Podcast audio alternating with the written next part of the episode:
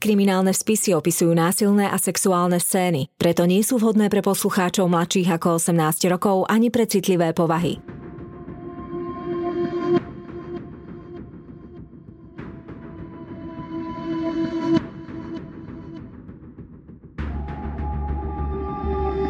Spáchali ťažký zločin a pred spravodlivosťou sa im nepodarilo skryť. Na ich prípadoch pracovali len tí najlepší vyšetrovatelia.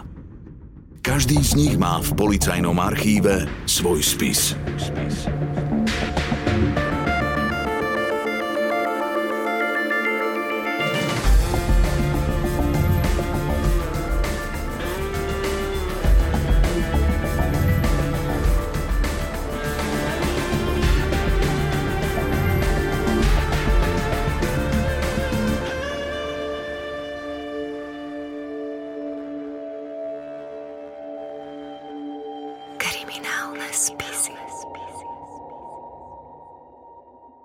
Prekliatá nevesta Je 7. december roku 1964 a na železničnej stanici v Trnave vo vlaku číslo 819 jeden z cestujúcich našiel na toalete niečo príšerné.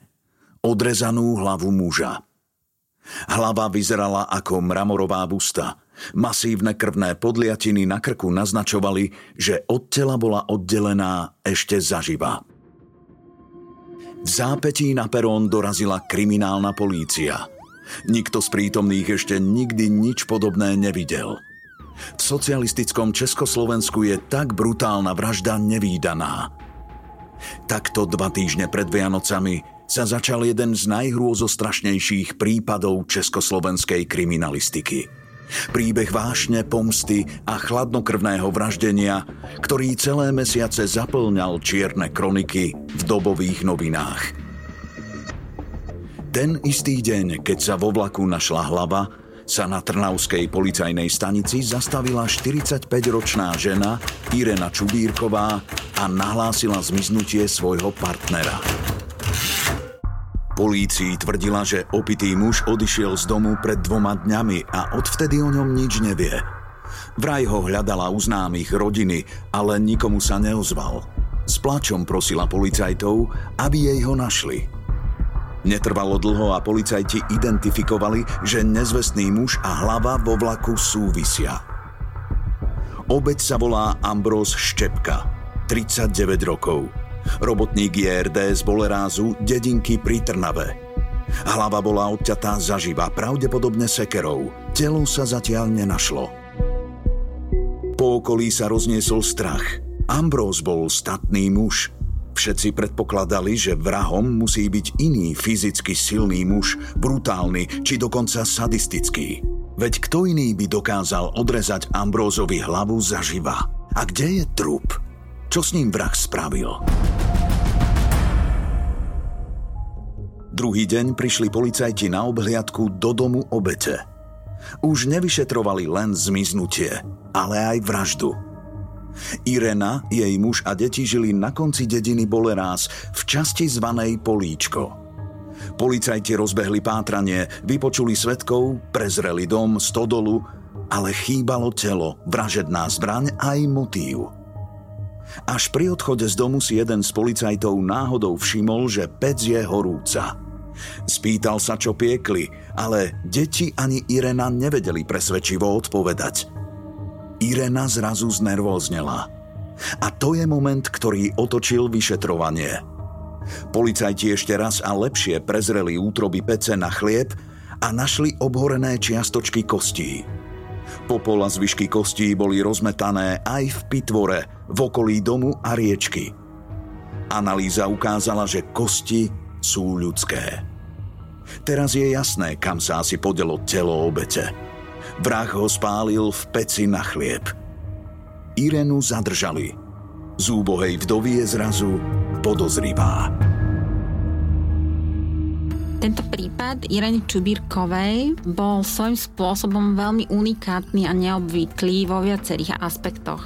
A jedným z nich je, že vraždila žena, mladá, opisovaná ako krásna, s uhrančivým pohľadom, žena, ktorá bola viacnásobnou matkou, ktorá vraždila opakovane, dokonca tá prvá vražda nebola odhalená, obe vraždy boli premyslené, cielené, obzvlášť brutálne prevedené s veľkou fyzickou silou. Táto vrahyňa po mordoch s oboma telami ešte manipulovala a v druhom prípade vraždy okázalo vystavila hlavu obete na verejnom mieste. Výsluh spočiatku nepriniesol pokrok. Irena tvrdila, že o ľudských ostatkoch nič nevie, vystupovala nervózne, ale arogantne – ani motív nebol jasný. Manželia spolu žili 12 rokov, mali 4 deti a v dedine stavali dom, kam sa mienili presťahovať. Pri prieskume Ireninho života však prišli policajti na zaujímavú skutočnosť. Irena neovdovela prvý raz. Pred rokmi žila v Čechách a jej prvý manžel zahynul pri nešťastnej náhode – Vyšetrovateľ nasledoval intuíciu a vydal sa do Trutnova, aby sa popýtal na Irenino prvé manželstvo. V tej chvíli prichádza na scénu Lea Bernátová, bývalá najlepšia kamarátka podozrivej. A pred vyšetrovateľmi sa začína odvíjať šokujúci príbeh Ireninho života.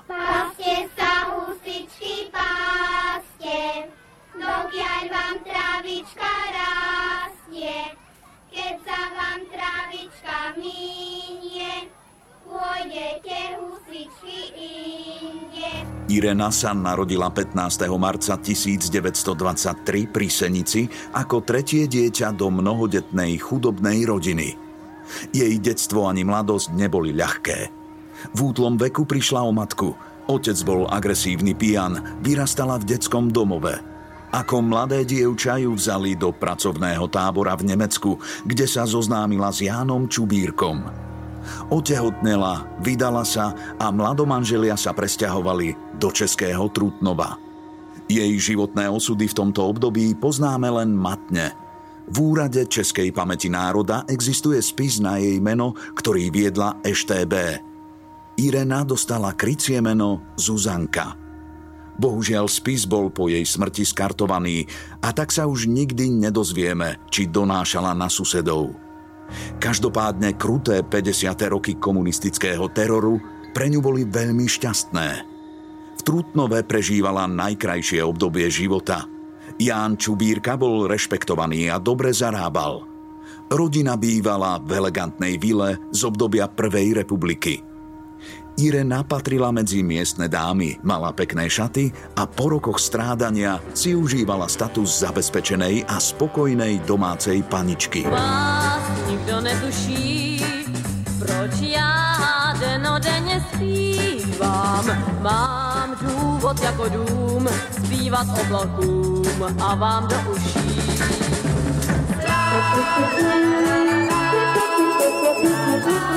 Jej život v Trutnove ostro kontrastuje s tým, ako napokon skončila.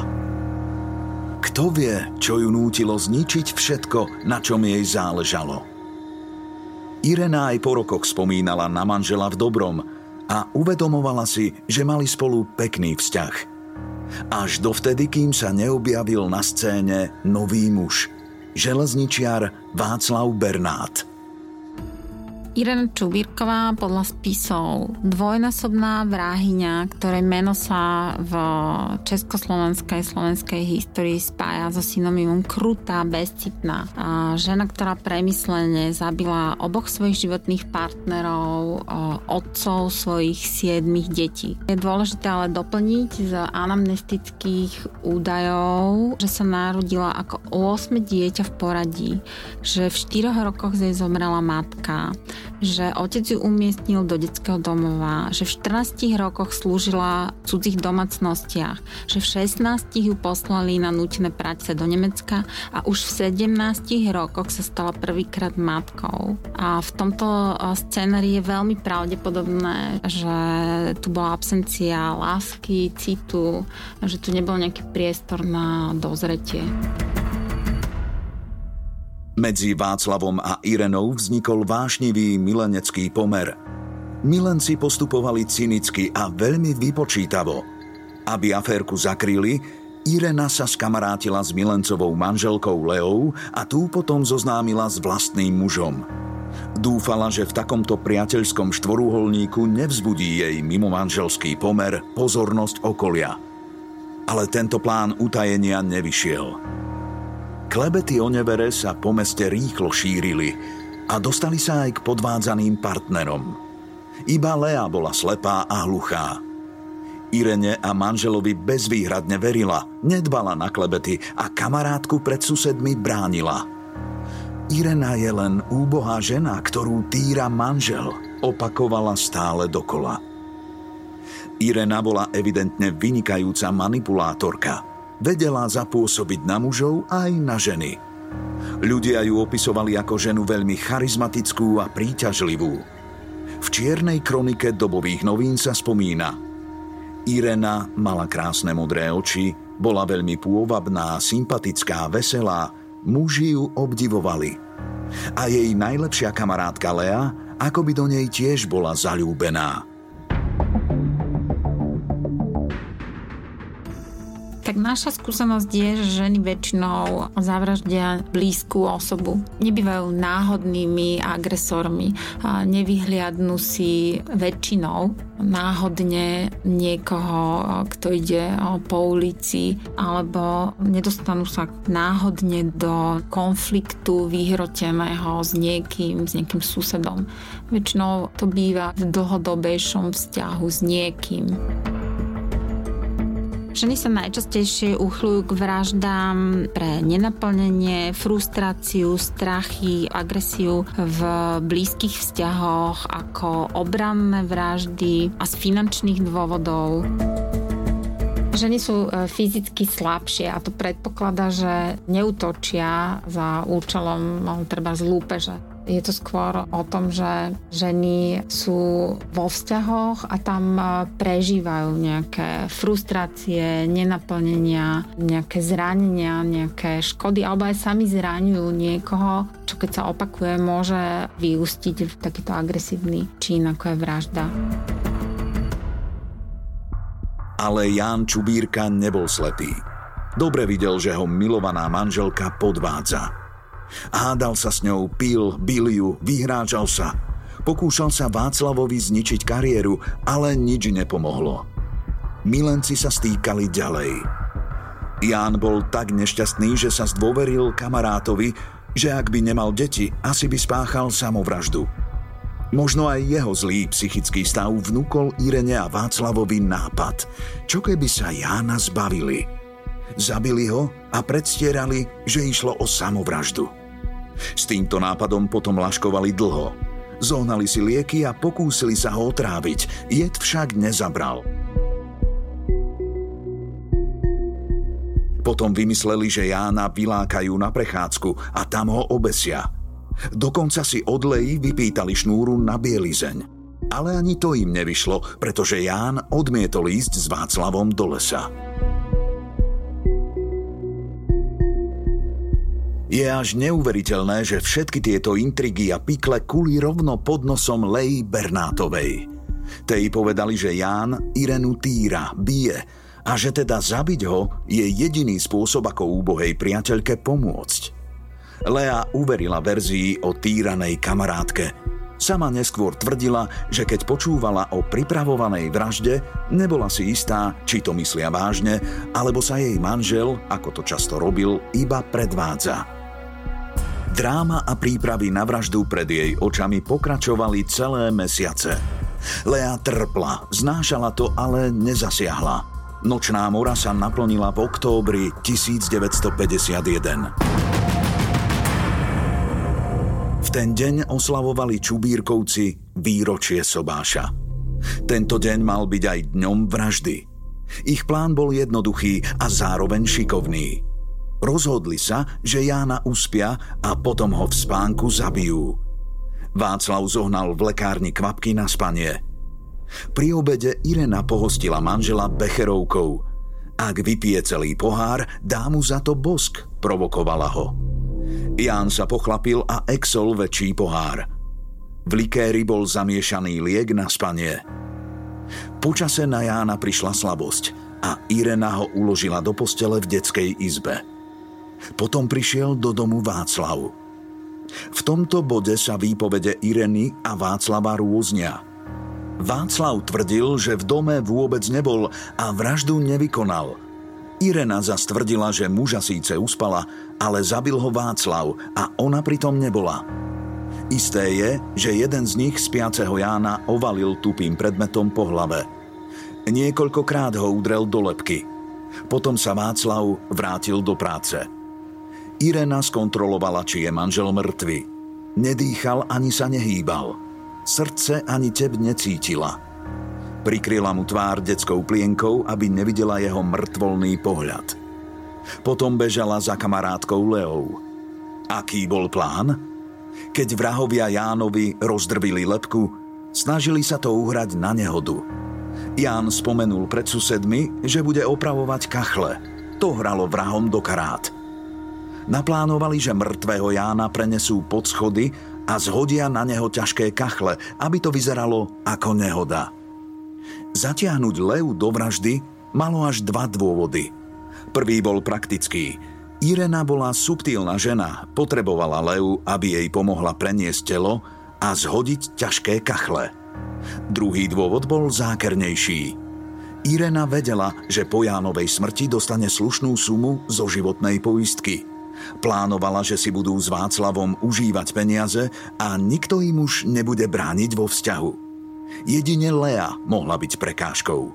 Zabiť ju, to by bolo veľmi nebezpečné. Namočiť ju do vraždy a tak si vynútiť jej mlčanie bolo šikovnejšie. Naivná Lea naozaj pribehla kamarátke na pomoc. Objavila mŕtve telo a preľakla sa – ale Irena ju zmanipulovala a donútila, aby jej pri zahladzovaní stôp pomohla. Dve krehké ženy dotiahli Jánovo mŕtve telo do predsiene. Potom úzkými strmými schodíkmi vyšli hore na prvé poschodie, pritiahli ťažké kachle a zo schodov ich zhodili na mŕtve telo. Kachle s rachotom dopadli a rozdrvili Jánovi hruď a rebrá. Čubírková sama nemala matku, nebola výchovaná svojimi rodičmi, nezažila takú tú bezpečnú rodičovskú lásku, tak môžeme sa domnievať, že ju ani nevedela dávať svojim deťom.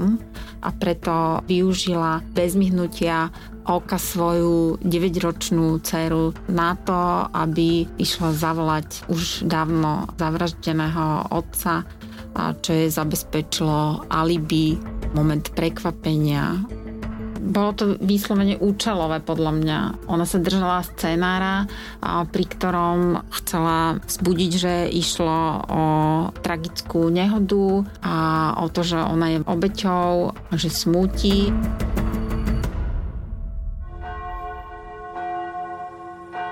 Pár dní na to Irena manžela pochovala. Na cintoríne srdce rvúco plakala a všetci ju ľutovali, že zostala sama s deťmi. Ale Irena triumfovala. Teraz, keď sa zbavila manžela, mala už voľné ruky. Václav za ňou chodil každú noc. Dokonca si pobalil kufre a chcel sa k nej prisťahovať. Ale po vražde sa milenecký trojuholník komplikoval. Po štvrti sa začali šíriť reči. Lea si postupne uvedomovala, čo vlastne spravila. Že bola zneužitá, zmanipulovaná, pomohla manželovi a jeho milenke vraždiť. Odkrývala sa pred ňou hrozná pravda. Naletela. Jej kamarátka je milenkou jej muža a obaja ju zatiahli do vraždy. Vyhrážala sa Václavovi, že ak neskončí pomer s Irenou, pôjde na políciu a všetko prizná. Václav jej odpovedal, aj ty si vraždila. Ak udáš nás, stiahneme ťa so sebou. Václav aj Irena verili, že Lea bude mlčať. Dôverovali jej slabosti. Ani netušili, ako sa mýlia. Zúfalá Lea sa rozhodla pre zúfalý čin. V lete 1952 prišla Lea na policajnú stanicu v Trutnove a udala Irenu za vraždu manžela. Lea v slzách policajtom rozpovedala, ako Irena vraždila. Policajti Leu nebrali vážne. Mysleli si, že ide len o ženskú pomstu. Začali na ňu tlačiť. Obviniť kamarátku z vraždy, pričom nemá žiadne dôkazy, to je vážna vec. V meste sa vie, že Irena má s jej manželom pomer a vyzerá to tak, že Lea sa jej chce pomstiť. Sokyňu chce dostať za mreže, ale má dôkazy? Môže to byť vyhodnotené ako krivé obvinenie. Lea sa zlomila a v plači údanie odvolala. Nepovedala by som jednoznačne, že to boli manipulačné schopnosti a zručnosti Čubírkovej, ktoré pomohli utajiť prvú vraždu. Skôr by som povedala, že bola šťastená na jej strane, pretože to bola mladá, fyzicky pôvabná, aspoň to teda o nej hovoria, žena, matka štyroch detí, so sociálne dobrým statusom, bez nejakých predošlých obvinení, čiže pôsobila milo, krehko a tak v predsudkoch a v takých obrazoch máme všetci skôr tendenciu takýchto ľudí ochraňovať a nie ich podozrievať, že brutálne nejakú obrovskú pec zhodili na svojho manžela, otca svojich štyroch detí v tom čase bezdôvodne pre nás pri tej Leji, manželke svojho milenca, sa skôr domnievam, že táto Lea bola veľmi naivná a submisívna osoba. Nezručná v sociálnych vzťahoch a bola ľahkou obeťou nielen Čubírkovej, ale aj svojho manžela, ktorý tú celú situáciu využíval v svoj prospech nebola tam výrazná nejaká inteligencia v rámci toho. Ona bola len priamočiara. Ona urobila to, čo považovala za najjednoduchšie. Táto epizóda milanecký trojuholník definitívne rozložila. Lea svojho manžela opustila, ani láska Irenia Václava nevydržala. Vzťah sa zmenil na zápas o moc, hádky a bitky – Vtedy do Ireninho života vstúpil ďalší muž, už tretí. Tento raz úplne iný ako predošlý. Ambros Ščepka, naivný dobrák, usilovný baník, prostý slovenský muž od Trnavy. Ten, ktorý by ju možno mohol zachrániť. Irena sa zbalila a utiekla. Pred majetníckým milencom, bývalou kamarátkou, klebetami. Vrátila sa s Ambrózom na Slovensko do rodného kraja a dúfala, že začne nový, lepší život. Životné osudy Ireny a Ambróza po odchode na Slovensko nie sú úplne zmapované. Vieme, že spolu splodili štyri deti. Z jedného domu ich úrady stiahovali do druhého, stále biednejšieho. Po 12 rokoch bola bilancia Ireninho života hrozná. Vzťah s Ambrózom bol v troskách – Zatriezva spolu ako tak vychádzali, ale keď si Ambrose vypil, bol agresívny k nej aj k deťom. Neraz ich naháňal aj v zime popoli so sekerou v ruke. Irena vo výpovediach spomínala, že sa jej manžel hnusil, fyzicky ju odpudzoval kvôli tomu, že je špinavý a často vyžadoval pohlavný styk.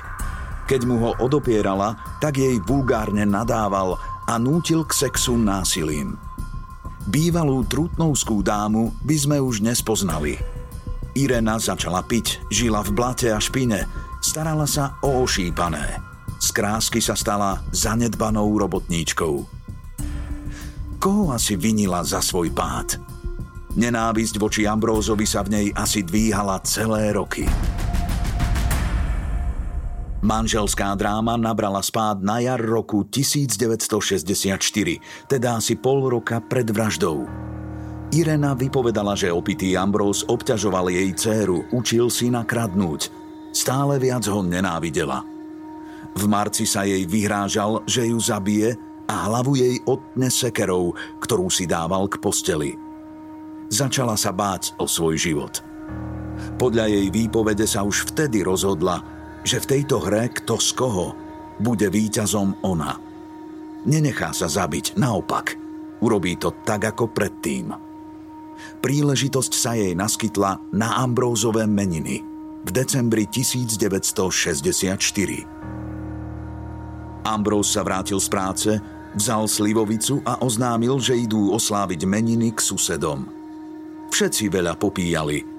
Irena sa asi o 21. hodine vrátila domov. Tušila príležitosť. Ženy často vraždia v afekte, táto vražda však bola premyslená. Irena v nej využila aj skúsenosti spred 12 rokov, keď jej prešla vražda prvého manžela – Ambrose sa vrátil od susedov veľmi opitý. Takmer nevládal stáť na nohách. To Irene hralo do karát. Naliala Ambrózovi ďalší pohár. Ambrose vypil a sklátil sa na zem. To bola tá chvíľa. Irena vzala nachystanú sekeru a urobila to, čo jej manžel sľuboval. Irena vypovedala takto. Postavila som sa nad ležiaceho ščepku – a bez akéhokoľvek rozmyslu som ho udrela tupou stranou sekery do hlavy. Niekoľkokrát. Chvíľu som tam postála nad nehybným telom a videla som, že tam už vyteká veľká kaluš krvi. Vybrala som sekáč na meso. Tento som priložila na krk a sekerou som tlkla, kým som hlavu neodsekla od tela. Hlavu som dala do vreca a telo som zabalila do deky. Poumývala som kuchyňu od krvi a telo potiahla cez druhú kuchyňu, ktorá nie je obývaná, až do pece na pečenie chleba. Najprv som ho do pece dávala plecami, ale to nešlo, tak som ho obrátila a potom som ho tam napchala nohami. To sa už podarilo. Potom som v peci zakúrila a šla spať. Ale veľmi som nespala. Ráno Irena skontrolovala pec, či je už manželovo telo spálené ale oheň bol vyhasnutý a telo bolo stále celé. Irena zas rozložila oheň a prikladala celý deň a celú noc. Až na druhý deň večer z tela zostali len kosti a popol. Vybrala obhorené kosti z pece a rozmetala ich v pitvore. Keďže bolo nasnežené a veľmi mrzlo, popol porosýpala po šmiklavých chodníkoch. Na ďalší deň dala odrezanú hlavu do nákupnej tašky a odišla na vlak do Bolerázu. Odtiaľ sa odviezla do Trnavy, kde na železničnej stanici vošla do odstaveného vozňa. Tam hlavu položila k záchodovej mise. Potom šla na policajnú stanicu, kde ohlásila, že jej manžel je nezvestný. Cestou domov nakúpila deťom cukríky a v pokoji sa vrátila domov. Irena postupovala pri tejto vražde tak ako pri prvej – Manžela omámila a potom ho zabila. V prvom prípade to uhrala na nešťastnú nehodu. Prečo hlavu položila do vlaku a nespálila s telom? Môžeme sa len domnievať. Jeden z pamätníkov spomína, že Irena tak urobila z ješitnosti. Nechcela, aby to vyzeralo, že od nej muž utiekol, ale možno len realizovala manželov nápad – Niektoré zdroje uvádzajú, že Ambros sa jej vyhrážal práve takto. Odrežem ti hlavu a hodím do záchoda. Ďalší názor je ten, že hlavu podhodila, aby zaviedla vyšetrovanie nesprávnym smerom. Plán to bol naivný a tento raz nevyšiel. Irena zazhrala na policajtov divadlo zronenej vdovy. Plakala, že jej muža skántrili. Teraz to už ale nebola mladá krásavica – na policajtov táto životom zničená robotníčka v strednom veku už neurobila dojem a Irena bola obvinená z vraždy druha Ambróza. Ani tí najslabší neodpúšťajú potupu a možno len čakali na vhodnú chvíľu. A tá prišla. Keď sa po 12 rokoch objavila v Trutnove polícia, aby sa popýtali na istú Irenu Čubírkovú, vypočuli aj Leu Bernátovú, Lea teraz zopakovala svoju výpoveď o tom, že Irena zavraždila prvého manžela a tento raz jej už polícia uverila. Telo nebohého Jána exhumovali a analýza ukázala, že naozaj išlo o vraždu. Pred 12 rokmi došlo k pochybeniu pri obhliadke mŕtvého tela. Kachle dopadli na hruď Jána, ale analýza kostrových pozostatkov ukázala, že smrť nastala prelomením lebečnej kosti. Vyšetrovanie trvalo niekoľko mesiacov. Za jednu vraždu by Irena dostala 25 rokov až do živote, Snáď by súd prihliadol na jej 5 nezaopatrených detí, na zlé spolužitie a násilie vo vzťahu. Ale dve chladnokrvné vraždy manželov. Tu už hrozil Irene trest smrti. Polícia zatkla Leu, Václava a prebiehali dlhotrvajúce výsluchy. Všetci traja aktéry proti sebe navzájom svedčili – Lea svedčila proti manželovi aj kamarátke. Václav zvaľoval vinu na Irenu. Pri krížovom výsluchu bývalí milenci obviňovali jeden druhého. Napokon Irena priznala, že prvého manžela zabila vlastnými rukami a Václav jej len pomáhal. Proces sledovala celá republika. Pred budovou súdu stáli davy ľudí a keď obžalovaných viedli do súdnej siene, kričali na nich a pľuli. Irena vystupovala počas procesu drzo a sebavedomo, ale postupne si uvedomovala, že sa blíži jej tragický koniec.